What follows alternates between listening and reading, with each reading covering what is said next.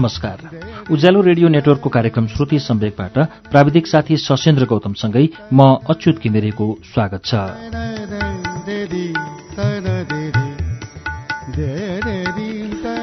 श्रुति सम्वेकको आजको श्रृङ्खलामा पनि हामी सुबिन भट्टराईको उपन्यास सायाको वाचन लिएर आइपुगेका छौं। साया हामीले गएको साता छैठौं श्रृङ्खलासम्म वाचन सुन्यौं। छैठौं श्रृङ्खलासम्म पुग्दा साया अतीतको घर विराटनगरमा पुगेकी छन्। उनीहरू घरमा बसिरहेका छन्। उनीहरूको औपचारिक विवाह नभइसके पनि उनीहरू दुईजनाले मात्रै गरेको बिहालाई अतीतको परिवारले सदर गरिदिएको छ। अब के हुन्छ? अगाडि सुनौ। सुबिन भट्टराईको उपन्यास सायाको सातौं श्रृङ्खला पृष्ठ एक सय छब्बीसबाट।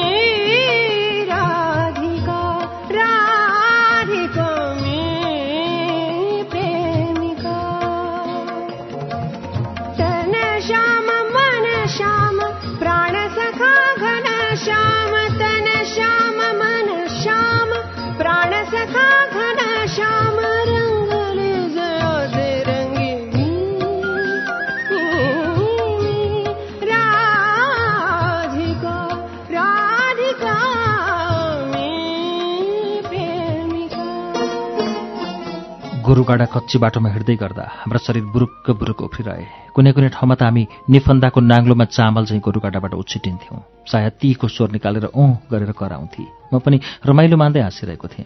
केही बेरमा उसले ब्यागबाट क्यामेरा झिकी। हामी एकअर्काको अन्धाधुन्दा स्न्याप लिँदै हल्ला गर्दै अगाडि बढ्यौँ।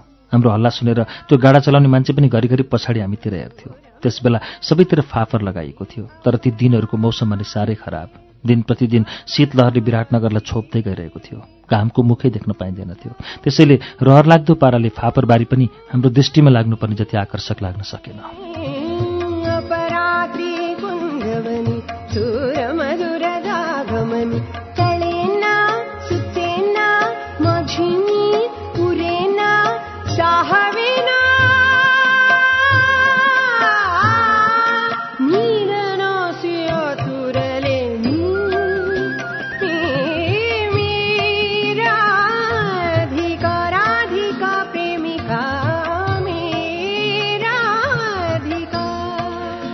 मान्छेका झुन्ड ठाउँ ठाउँमा आगो घुर तापेर बसेका देखिन्थे। विशेष केटाकेटीहरू ज्यादा।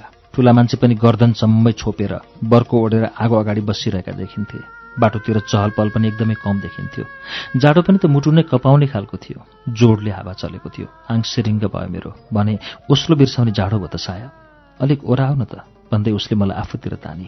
म उससँगै टाँसिन गएँ। कुर्ताको ठूलो बाक्लो सल अलिक फिजाई अनि त्यही सलभित्र मलाई पनि लपेटी उसको निलो कलरको सलभित्र हामी दुवैजना भयौँ। यस्तो लाग्यो। दुवैजनाले एउटै लुगा लगाएका छौँ। एकअर्काको हात समात्यौँ। केही तातो भयो। मैले आफ्नो हात छुटाएँ अनि अलिक बदमासी गर्नतर्फ लागेँ। अर्थात् मेरो हात उसको तिग्रा अनि कम्बर हुँदै मासतिर बढ्दै गयो।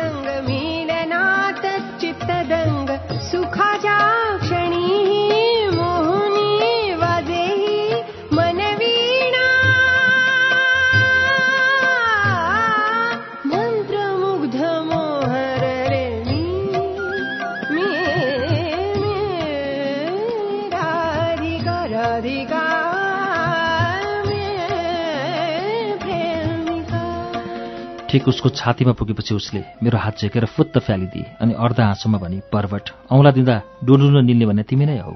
उसले मेरो आङमा परेको भागको सल पनि निकालेर आफै मात्र ओढी अनि भने जाउ तिमीलाई नो इन्ट्री मेरो सलभित्र।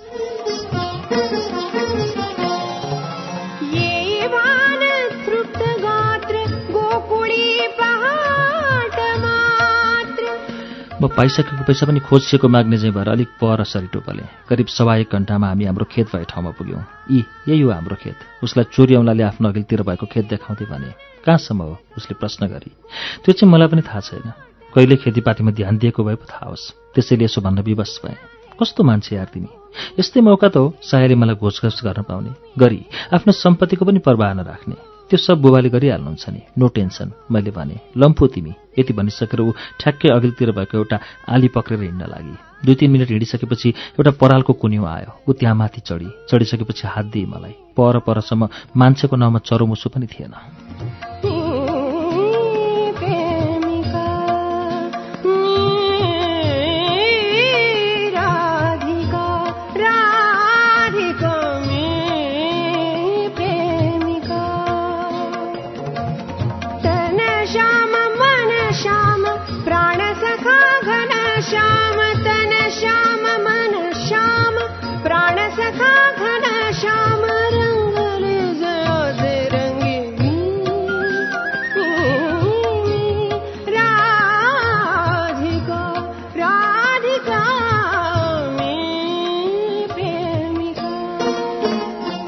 कुन्युदेखि पूर्वपट्टि लहरी उखु लगाइएको थियो। सायाले सोधे ऊ त्यो के हो? मैले भने उखु। के हेरिरहेको उल्लु? उसले भने जाउन ल्याऊ बाँचेर खाउँ। कुन्युबाट ओर्लेर गई उखुको एउटा लामो काँक्रो बाँचे अनि दुईवटा बनाए। एउटा सायालाई दिएँ एउटा आफूलाई। उसले एउटा लाक्रो चाहिँ त्यहीँ परालमै राख्दै भने एउटै उखु खाने। एउटै उखुको दायाँतिरको भाग मैले टोक्न थालेँ बायाँतिरको उसले।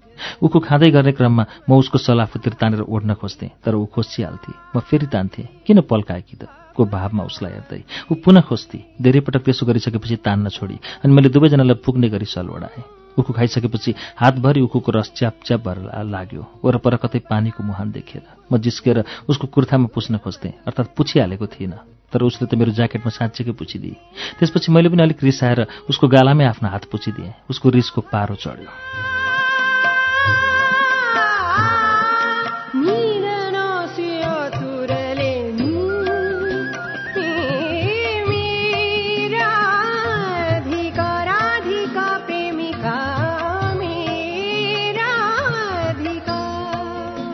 थपक्क यो सफा गर मलाई एउटा रुखको अर्डर छाँटी। आँखा बन्द गर नि त मैले भने। के बदमासी गर्न हो फेरि? उसको रिसको पारो ओर्ने नाउँ निसाना थिएन। पहिला गर न मैले अलिक ठुलो आवाज बनाएर अर्डर छाँटेँ। उसले आँखा बन्द गरी मेरो पालो उसको गाला आफ्नो जिब्रोले चाटिदिएँ जसरी गाईले आफ्नो बाछोको शरीर चाट्छ। छि फोरी! आँखा खोलेर उसले मलाई धकेली। म खितका छोडुन्जेल हाँसेँ त्यस्तै निकै बेरसम्म हामी त्यही परालको कुन्युमा उसको निलो सलभित्र लपक्कै टाँसेर बसिरह्यौँ।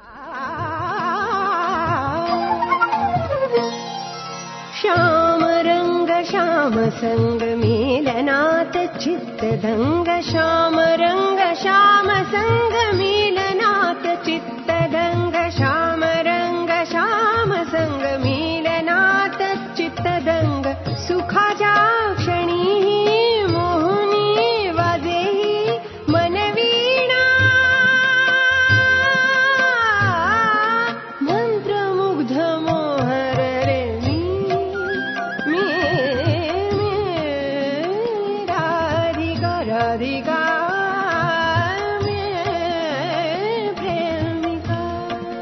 फर्कँदा झन् चिसो बढ्यो। शरीर भर्खरै पानीमा चोबलेर निस्केको जस्तो भएको थियो। म हल्का कामिरहेको थिएँ। सायालाई त्यति जाडो भएको देखिँदैन थियो। ढुक्क थियो। किरण भन्थ्यो केटीहरू हट हुन्छन्। त्यसैले उनीहरूलाई जाडो हुँदैन। हो जस्तै लाग्यो।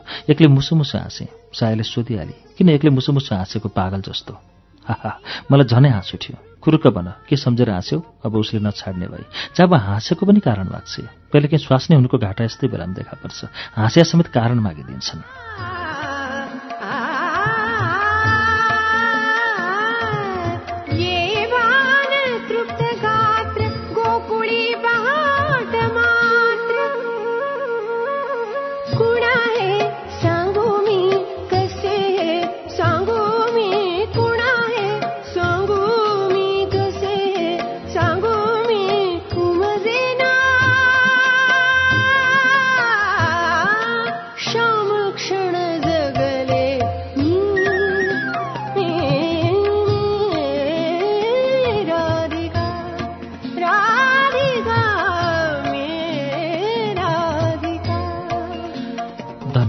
हाँसोको कारण दिनु परेन। उसको सेलफोन बज्यो। सुरुवालको गोजीबाट उसले सेलफोन निकाल्दामा पनि घिच्रो उसको फोनको स्क्रिननिर लगेर हेर्न लागे। सेभ नगरीको पोस्टपेडको नम्बर थियो। को हो? मैले उत्तिर हेर्दै सोधेँ। खै? फोन पनि उठाएँ उसले। हेलो अह। खै? ए ए ठिकै छ। अझै दुई चार दिन बस्छु होला। हुन्छ। Okay by. फोन राख्न साथ भनी सुजन काठमाडौँ ल्यान्ड गरेछ।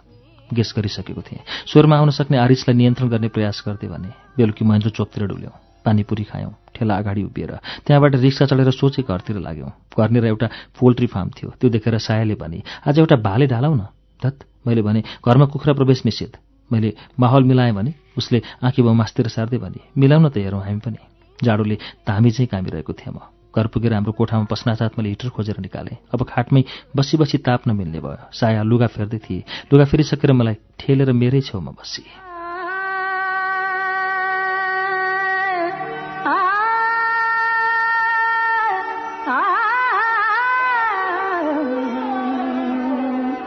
रंगी सारी गुलाबी चुनरिया रे। रंगी सारी गुलाबी चुनरिया रे। मोहे मारे नजरिया सबरिया रे। मोहे मारे नजरिया रे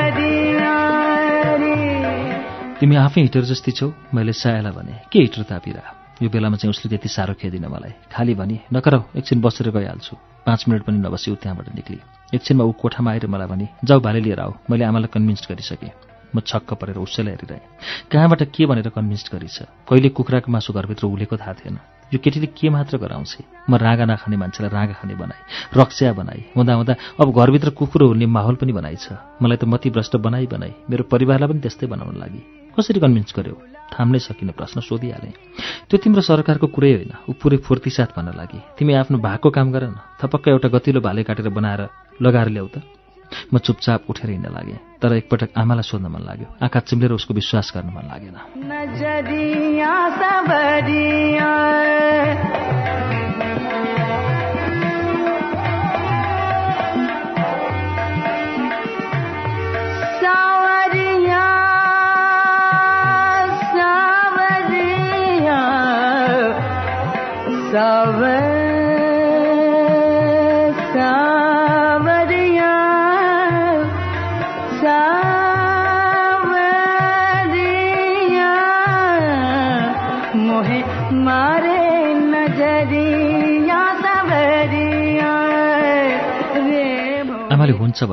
तर गोठको छेउमा पकाउनु पर्ने रे। आमाले भनेपछि म पनि लागेँ। राति साया म र बहिनी गोठमा बसेर खायौँ। भातै खान परेन। सँगै भाले तिनजनाले नै सिद्धायौँ। पकाउने काम सायाले नै गरे। सायाको निर्देशनमा बहिनीले यो कङ्गालो दाउरा र फलामको झिर समेत कहाँबाट ल्याएकी थिए? साया दाउरामा मासु पकाउन तन तयार भई तर आगो फुक्न आए मरिजानु। आँखाबाट आँसु चाउँदै हातले धुवा पन्छाउँदै फुफु गर्दै फुक्ती। त्यस्तो चिसोमा आगो के बल्थ्यो? जा मट्टी तेल लिएर आइज मैले बहिनीलाई हराएँ। बहिनी खुर्र गरेर मट्टी तेल लिएर आएँ। अलिकति हालेपछि बल्ल आगो बल्यो बडो दुःखका साथ तितर बितर भएको कपाल पन्छाउँदै रातो पिरो अनुहार लाउँदै सायाले काम गरी सेकुवा पनि बन्यो फ्राइड पनि बन्यो।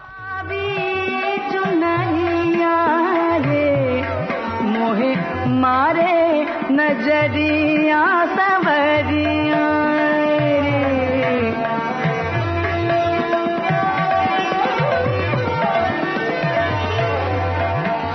दुई चार पेक पनि लाउनु पाएँ साया। मैले बहिनीले नसुन्ने गरी मासु चबाइरहेकी सायाको कानैमा भने त्यसको पनि यसो माहौल मिलाउ न नकराउ उसले सेको चपाइरहेकै अवस्थामा झर्केर भने तिम्रो घरमा आएर सबै थोकको मैले माहौल मिलाउनु? आफू चाहिँ केही नगर्ने? म केही बोलिनँ। धेरै बेरसम्म धुवामा बसेकाले होला। बेलुकी सुत्ने बेलामा मलाई उसको शरीर एकदमै गनायो। सायद उसलाई मेरो सास गनाए भन्दा बढ्ता। जतिसुकै गनाएको भए पनि हामी लपक्कै टाँसिएर आफ्नो शरीरको साट्न मिल्ने जति सबै सुख साट्यौँ।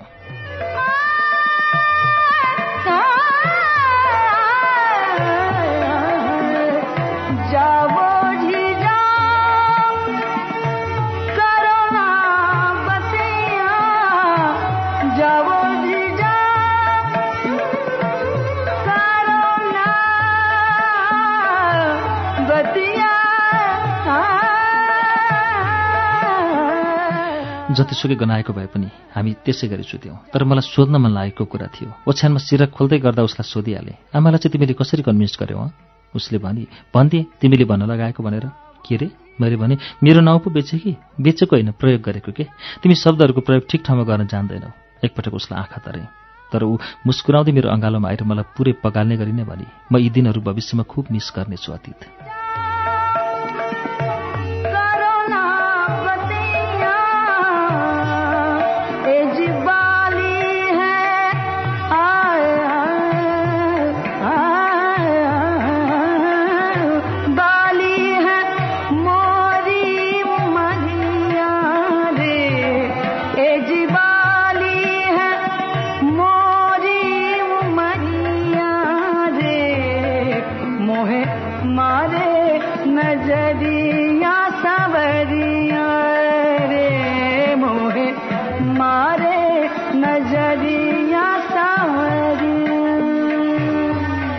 अर्को दिनले भने उग्रिने साहस देखायो। हाम्रो बारी पछाडि एउटा कल थियो। त्यहाँबाट धान खेत सुरु हुन्थ्यो। त्यो कलबाट मोटरले पानी तानी खेततिर पठाइन्थ्यो। कहिलेकाहीँ हामी केटाकेटी बेलामा त्यही कलबाट आइरहेको पानीको डरलाग्दो फोरामा नुहाउँथ्यौँ। अघि पछि जे जस्तो भए पनि दिउँसो घाम लागेको बेलामा त्यो कलमा नुहाउनु भने मलाई बडो मजा लाग्थ्यो। टोलका अरू केटाकेटी पनि आउँथे त्यस बेला हामी चार पाँचजनाको ग्याङ भएर तछाड मछाड गर्दै एकअर्कालाई ठेल्दै नुहाउँथ्यौँ। त्यस दिन पनि अलिक घाम लागेकाले होला मलाई त्यसै गरी नुहाउने रहर जाग्यो। बहिनीलाई पानी तान्ने मेसिनका बारेमा सोधेर पत्ता लगाएँ र सब प्रबन्ध गरेँ। साया पनि त्यस माहौलमा नुहाउन तयार भई। लुगाफाटा बोकेर हामी कल भएतिर गयौँ। उसलाई जिस्काएँ। आज त तिम्रो शरीर नगनाउने भयो।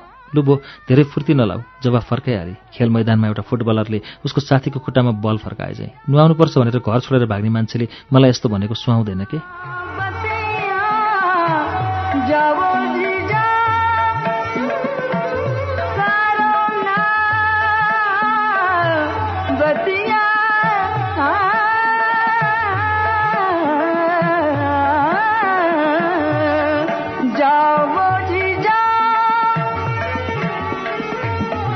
केटाकेटी बेलाको कुरा झिकेर जिस्काउन नपाए है हामी आँपको बगैँचातिर पुगिसकेका थियौँ। मैले टक्क अडेर उसलाई भने जुन बेलाको कुरा भए पनि मान्छे एउटै हो क्यारे म अडिएको देखेर उसले पनि अडिदिए भने यो त समयको उपेक्षा भइहाल्यो नि। के किन भन्ठान्ने भनेर नाकका पोरा फुलाउँदै मैले भने समय भन्नु नै के हो र? मतिर हेर्दै दार्शनिक पारामा भने हेर्दा हेर्दै आफैलाई पत्तो नदिई अघिल्तिरबाट गुज्रिने आफ्नै बैंस त हो। आजकल खुब दार्शनिक भएकी छौ। कुनै बेलाको तिम्रो रोग मुहारमा किञ्चित हाँसो सोरेर भने धेरै सङ्गत गरेर होला सरेछ म मुसु मुसु हाँसेर हिँडिरहेँ यथावत गतिमा। सबतिर जोडजाड पारेपछि आयो कलबाट गडट्ट पानी। नुहाइयो मजाले घरिघरि पानीको फोराले लौराले हाने चाहिँ फिल हुन्थ्यो। साएर म हात हालाहाल गर्दै चल्दै किच्चरिँदै नुहाइरह्यौँ। धन्न पर परसम्म कोही थिएन। ऊ एक हातले आफ्नो छाती छोपिरहेको पेटीकोट सम्हालिरहेकी थिए अनि अर्को हात मलाई पिट्न प्रयोग गरिरहेकी थिए। नुहाउन भनेपछि मरे जस्तै लाग्ने मलाई त्यस दिन आधा घन्टासम्म नुहाइरहनु मन लाग्यो। दिउँसोको एक बज्दा हामी नुहाइ धुवाइसकेर कपडा लगाइवरी ठिक्क पऱ्यौँ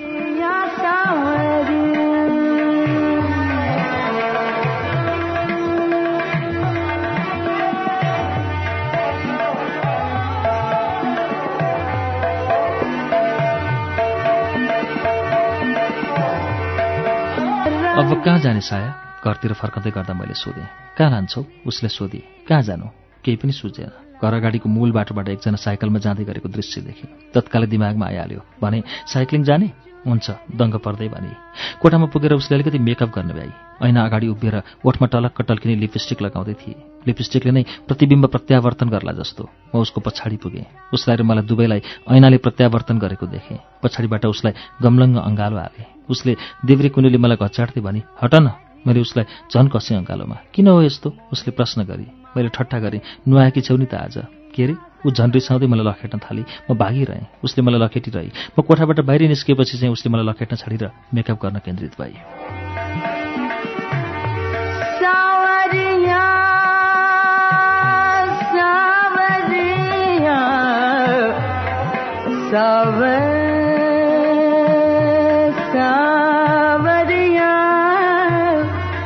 त्यस दिन पसिना निस्किउन्जेल उसलाई साइकलको अगाडि डन्डीमा बसाएर मेरा आफन्त साथीभाइहरूको घर घरमा चिनाउँदै लगे। उसले पनि कुनै कसर राखिन। चिनाए अनुसारका मान्छेलाई आफ्नो तर्फबाट शिष्टाचार देखाउन।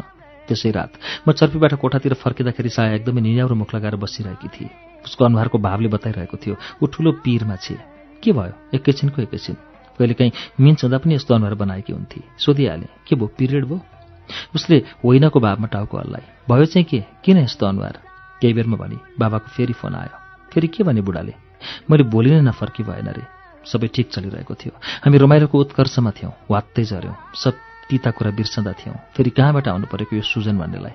आफूलाई चरम असुरक्षाको घेराबन्दीमा पाएको भएको पाएँ। दयामान मेरो जीवनभरि असुरक्षा र त्रास मात्र भनेर पछ्याइरहने भए।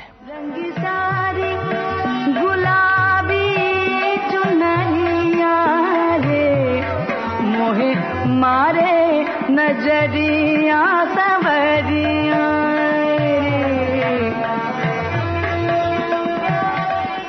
सायालाई भने अब के गर्छौ त साया? गएर सुजनसित इङ्गेजमेन्टको डेट फिक्स गर्छौ? यथा मुद्रामा मलाई आँखा तरी उसले। उसलाई सही सल्लाह दिनु थियो भने जाऊ काठमाडौँ बोली। म टिकट लिइदिउँला। बाबालाई केही नभन। जे भन्नु छ त्यो सुजनलाई नै भन। तिमीले नै भनेकी थियौ त्यो मान्छे समझदार छ भनेर होइन? त्यही गर्छु। यसैको सहमतिले हेराइले हेरी र केही बेरको घनीभूत उदासीलाई आफ्नो मुहार र आँखाबाट ओह्राली।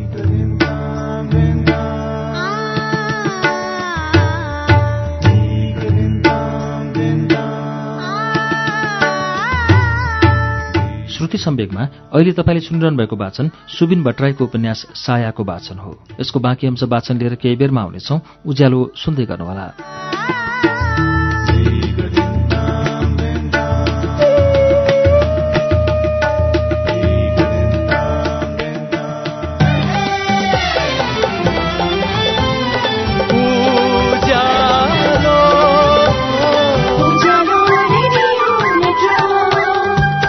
सीधा कुरा प्रश्न विचार। Ujyaalo radio network.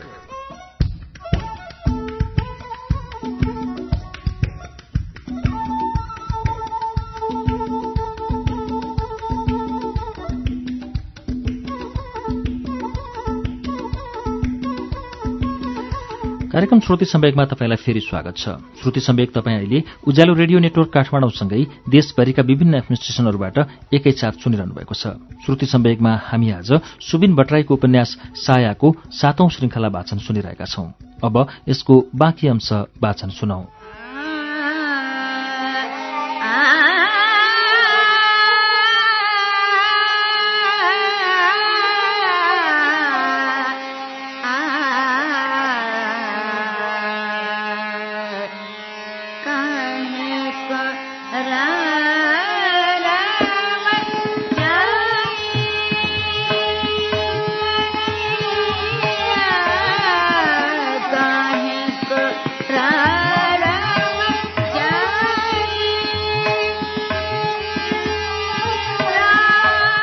पूरा तीन दिन बिताइ सायाले घरमा कतैबाट उसले आफूलाई पाहुना बारे राखिन। मानौ वर्षौंदेखि ऊ त्यसै घरमा बसेकी छ। मानौ ऊ त्यहीँ जन्मेकी हो। मानौ ऊ सबैजनासँग धेरै अघिदेखि परिचित छ। कहीँ कतै लागेन। ऊ अस्ति मात्र भित्रिएकी बुहारी हो। आमा बुवा बहिनी सबैजना उसको प्रशंसा गर्ने भए। ऊ नेवार हो। मैले अन्तर्जातीय बिहा गरेको हुँ। यो कुरा सबैले बिर्सिसकेका थिए। यही त हो साया। यस्तै कारणले त प्रेम गर्थे उसलाई।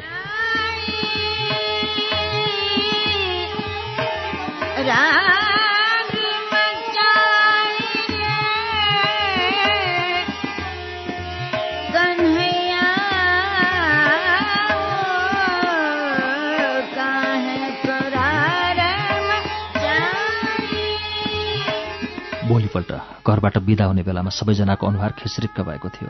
बुबा आमाको अनुहार हेर्दा लाग्थ्यो आफ्नै छोरी अन्माउँदैछन् सायाको झोला बोकेर ढोकाबाट निस्कँदै गर्दा बुबा आमाको अनुहार देख्दा मनमा आइहाल्यो किन छोरी अन्माउनु लाग्दाको जस्तो अनुहार बनाउनु भए बहिनी पनि छेउमै उभिएकी थिए। उसलाई जिस्काएको जस्तो पो भएछ। लजाई त्यतापट्टि ख्यालै भएन मेरो। बुहारी पनि छोरी नै त हो बुबाले भन्नुभयो। सायाको अनुहार पनि खिस्रिक्क देखियो। ऊर्जाहीन थकित। हिँड्ने बेलामा आमाले भन्नुभयो अब कहिले आउँछौ त साया? खोइ सायाले जवाफ दिए। जहिले अतिथि ल्याउँछ। बुबाले अलिक सिरियसली भन्नुभयो अब एकचोटि आफ्नो घरमा कुरा गर साया। दुवैतर्फको सहमति आवश्यक छ। तिम्रो घरबाट पूर्ण स्वीकृत नभई सम्बन्ध बलियो हुन सक्दैन।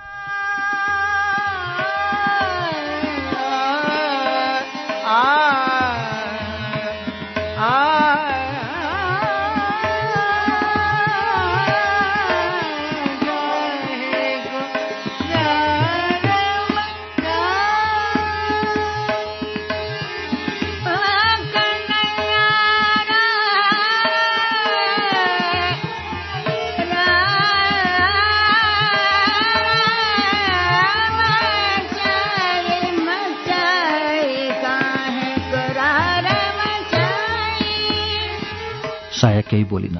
खालि भनौला न को बापको टाउको निहुराएर उभिरही। बुबा अलिक ओरसम्म आउनुभयो। सायाका हातमा हजार हजारका केही नोट हालिदिनुभयो।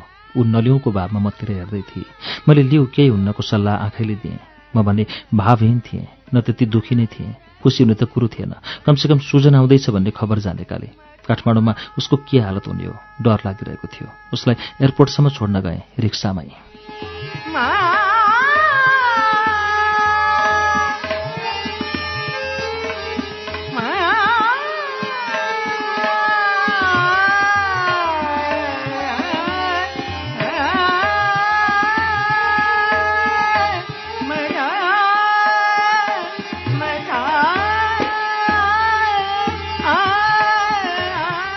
छुट्ने बेलामा हक गर्दै उसलाई भने अब काठमाडौँमा आएपछि भेटौँला। उसले पनि बडो भावुक हुँदै पनि म यी दिनहरू खुब मिस गर्नेछु अतीत। म पनि सायाले भने जस्तै ती दिनहरू खुब मिस गर्नेवाला थिएँ।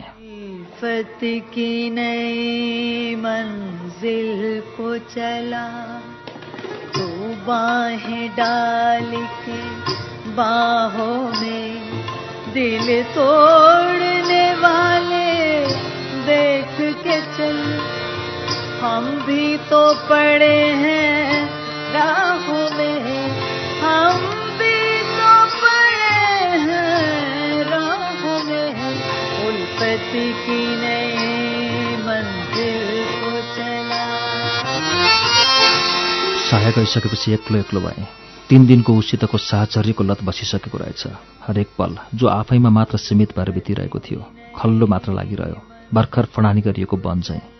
परिवेश उजाड लागिरह्यो। उसलाई पुर्याएर आइसकेपछि सबभन्दा रित्तो त आफ्नै मन लाग्यो। सुत्ने बेलाको खाटभन्दा पनि। एक्लोपनाले पोलिरह्यो। खाडीको बालुवामाथिबाट बग्ने हावा जस्तै।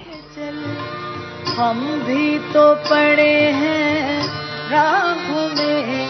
हम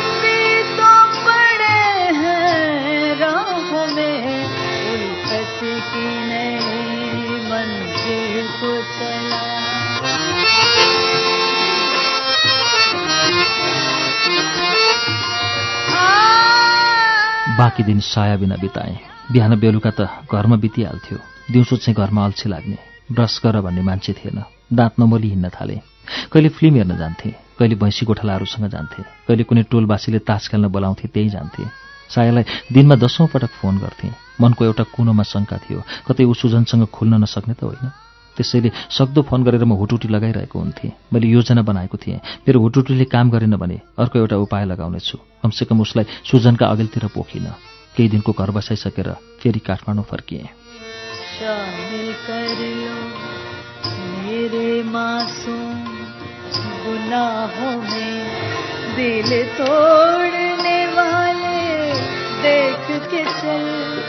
हम भी तो पड़े हैं।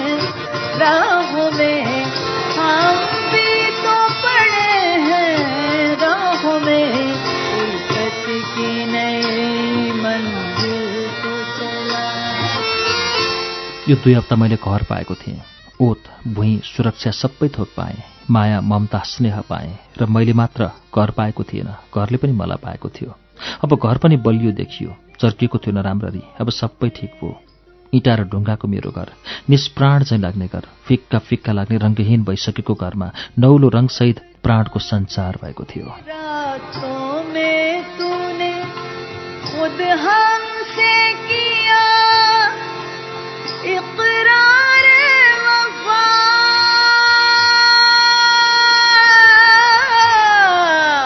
घरबाट काठमाडौँ फिर्ने बेलामा कैयौँ दिन हस्पिटल बसेर स्वास्थ्य लाभ गरेर फर्किरहेको रोगी मान्छे जस्तै फिल भयो।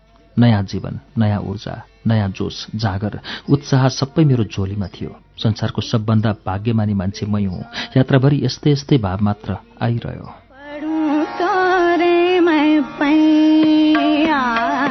पढूं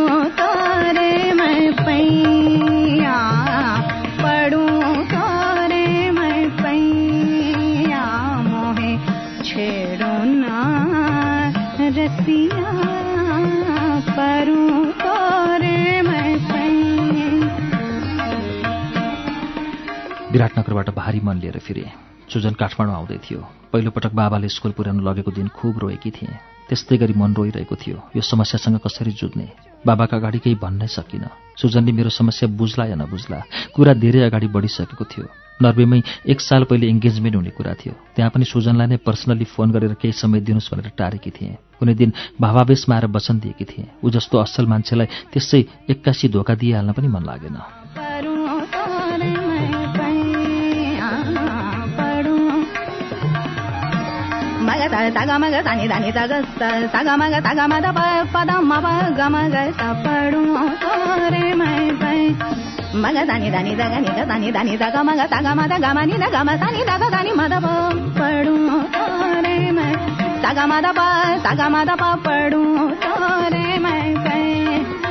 ग कसरी फेस गर्ने के भन्ने कता मिलाउने कता बिगार्ने प्रेमको जोड घटाउ किन यति गाह्रो व्यावहारिकता किन यति दुरूह? भोलिपल्ट सुजन आयो घरैमा उसलाई भन्नु थियो म कसैकी भइसकेँ तर कसरी भनौँ? मस्तिष्कले केही पनि योजना बनाउन सकिरहेको थिएन। उसले बेलुकी डिनरका लागि मलाई याक्या नीतिमा निम्ता गर्यो। घरैसम्म गाडीमा लिन आयो। गाडीमा बसेर जाँदै गर्दा अतीतको फोन आयो। फोनको घन्टी बज्नासाथ उसले पुलुक्क मतिर हेऱ्यो तर सोधेन।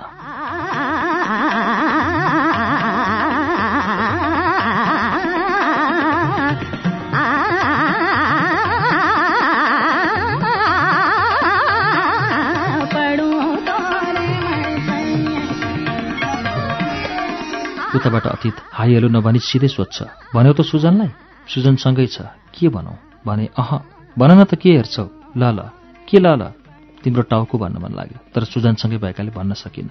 सुजनसँगै हो तिमी? उसले फेरि सोध्यो। हो हो। कहाँ हो? गाडीमा जाँदैछु। कहाँ? कति डिटेल चाहियो? उसलाई फेरि यही बेला। मलाई उसित कुरा गर्न झर्को लागिसक्यो। भने ल ल बाई। के को बाई नि? भन न कहाँ जान लाग्यो? डिनरमा। के रे? जान्न भन्न सकेनौ? उसले फेरि सोध्यो। अह उसैसित बिहा गर अब। बिहा गरौँ भन्दा पनि भन्न नसक्ने हौ ल। ल ल। होइन के को ल ल? सुजन मुस्कुराउँदै मतिर हेर्दै थियो। मैले अनुहार उत्तिर मोडेर अतीतलाई हाँसेर टारेँ।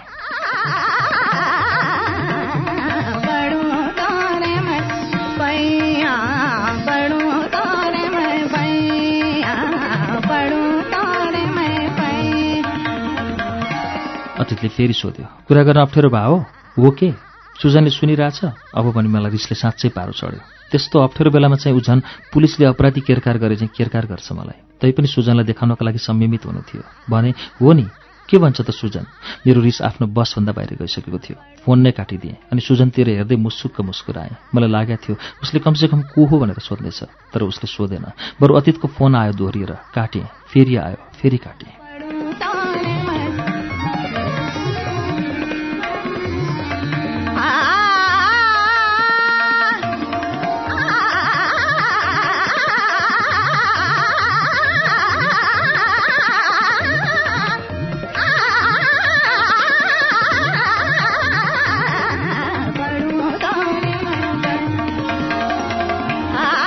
फोन उठाउ न। किन काटेकी? सुजनले भन्यो। बरु डिस्टर्ब हुन्छ भने कतै साइड लगाइदिउँ गाडी? पर्दैन पर्दैन। मैले भने साथीहरू यसै झर्को लगाउँछन्। डेढजना लागेको भनेर जिस्काउँछन् कि के हो? हलुका लजाउँदै उसले सोध्यो। जबरजस्ती लाज मानिदिए। कुनै किसिमको शङ्का नगरोस् भन्नका लागि। फोन बजेको बजै छ। उसले उपदेश दिने कायदाले भन्यो। यसरी कसैको फोन रिसिभ नगर्नु राम्रो होइन नि? मैले उसले भनेको मानिदिएँ। फोन फेरि रिसिभ गरेँ। सुजनसँग डिनर जाँदा हामीलाई इग्नोर गर्नुपर्छ। ऊ सुरुमै ग्रेनेड चाहिँ पड्क्यो अतीत। कस्तो मूर्ख भएको होला यो मान्छे? किन मेरो समस्या नबुझेको होला? मेरो प्रेसर एकदमै हाई भएर आयो। सुजनसँग भएको कुरालाई एकदमै मनन गर्दै गम्भीर भएर कुरा गरेँ। त्यस्तो केही होइन। कस्तो हो त? फेरि बाउठिने कुरा गर्यो अतीतले। तिम्रो टाउको जस्तो। रिस थाम्नै सकेन भनिदिएँ। सुजनले पुलुक्क मतिर हेऱ्यो।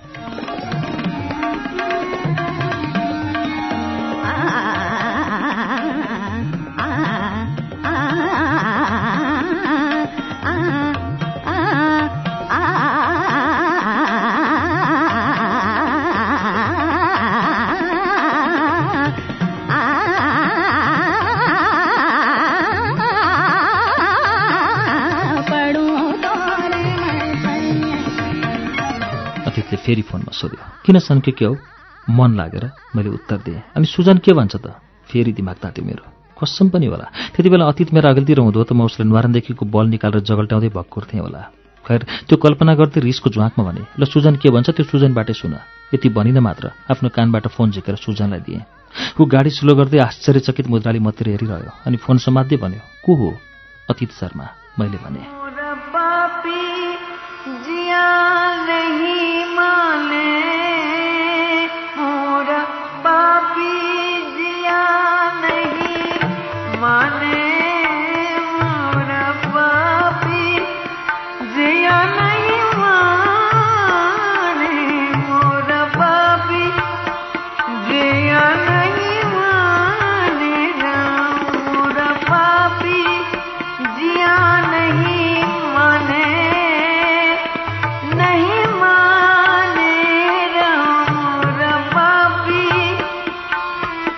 याकनेतीको एउटा टेबलमा हामी दुई विपरीत दिशातर्फ बसिरहेका।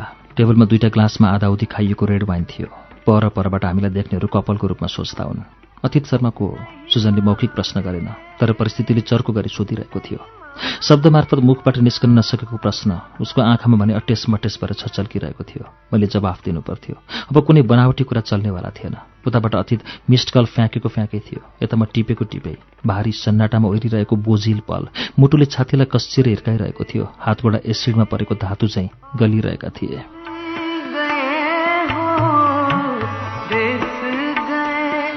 और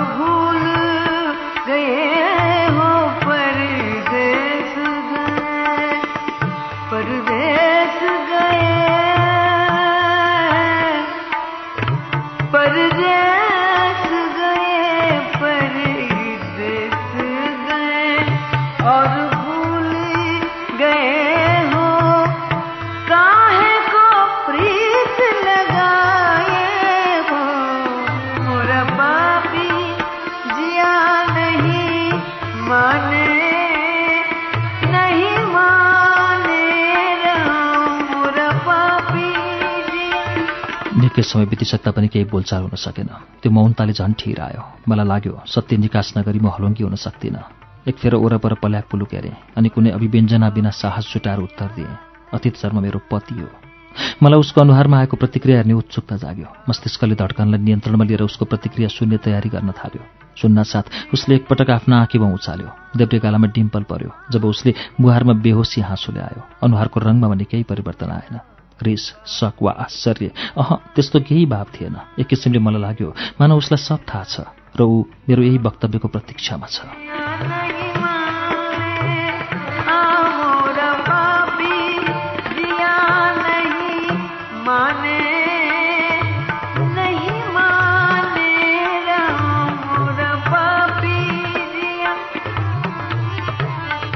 कति भयो बिहा गरेको। निकै बेरपछि सुजनले सोध्यो मैले मनमा नै समय क्यालकुलेसन गरेर भनिदिएँ। बाबाआमालाई किन भनिनौ त? मान्नुहुन्न। उसको आँखामा एकटकले आँखा जुधाउँदै मैले भने कहिलेसम्म गोपी राख्छौ? थाहा छैन जहिलेसम्म गोपी रहन सक्छ। म उसको प्रतिक्रियाले अझै अगाएकी थिइनँ। ऊ अझै केही बोलोस् भन्ने लागिरहेको थियो। केही बेरपछि बोल्यो ऊ यही सब कुरा नर्वेमै भनिदिएकी भए कुरा यति अगाडि बढ्ने थिएन। म सरीको भावमा अलिकति पश्चाताप मिसिएको हेराइले उसको आँखामा आफ्नो आँखा जुदाउने यत्न गरिरहेकी थिएँ।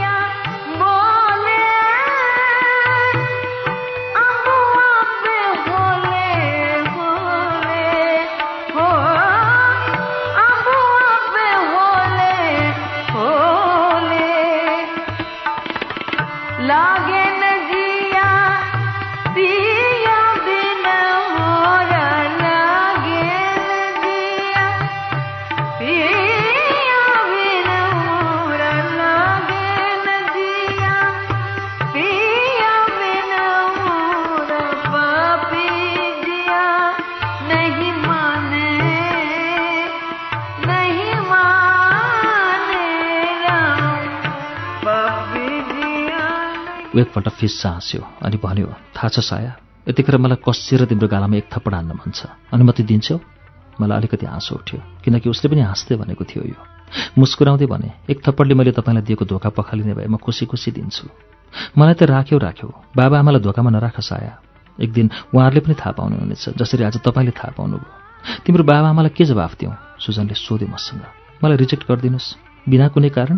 भनिदिनुहोस् म मन परिनँ। त्यो म भन्न सक्दिनँ। किन? किनकि म तिमीलाई मन पराउँछु।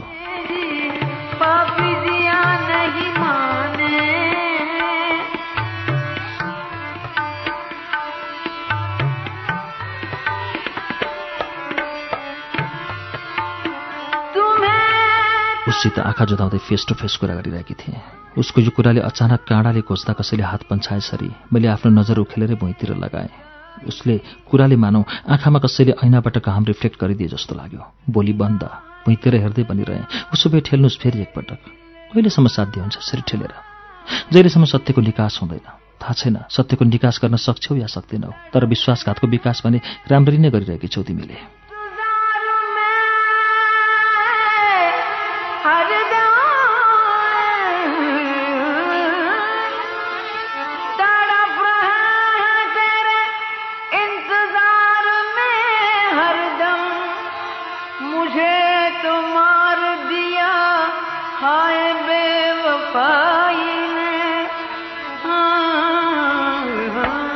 च्वास्स कोच्यो उसका एक कुराले। होप सियोले जस्तै। फरक यति थियो त्यहाँ ऐया निस्केन। एउटा कुरा सोधौँ? फेरि देब्रे गालामा डिम्पल बनाउँदै सुजनले यो प्रश्न गर्यो। स्योर। अतीत शर्मासँग तिम्रो ब्रेकअप हुने चान्सेस कतिको छ? यसपालि म अलिकति खुलेरै हाँसेँ र ऊ पनि चिन्ता नलिनुहोस्। भयो भने तपाईँकै चान्स हुन्छ।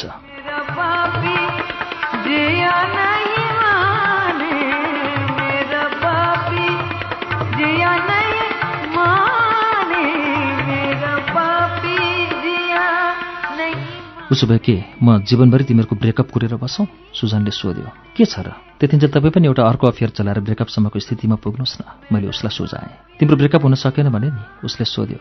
एक्स्ट्रा म्यारिटल चलाउँला देब्रे आँखा झिम्काउँदै मैले भने।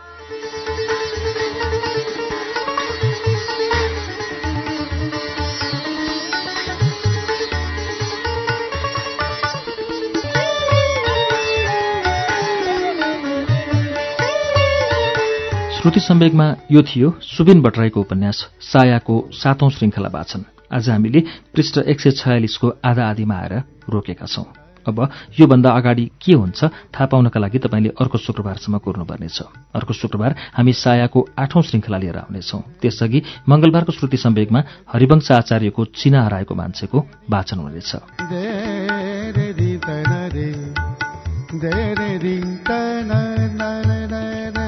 हवस् त। अर्को दिनसम्मका लागि प्राविधिक साथी सशेन्द्र गौतम र म अच्युत घिमिरे विदा चाहन्छौ। नमस्कार शुभरात्री।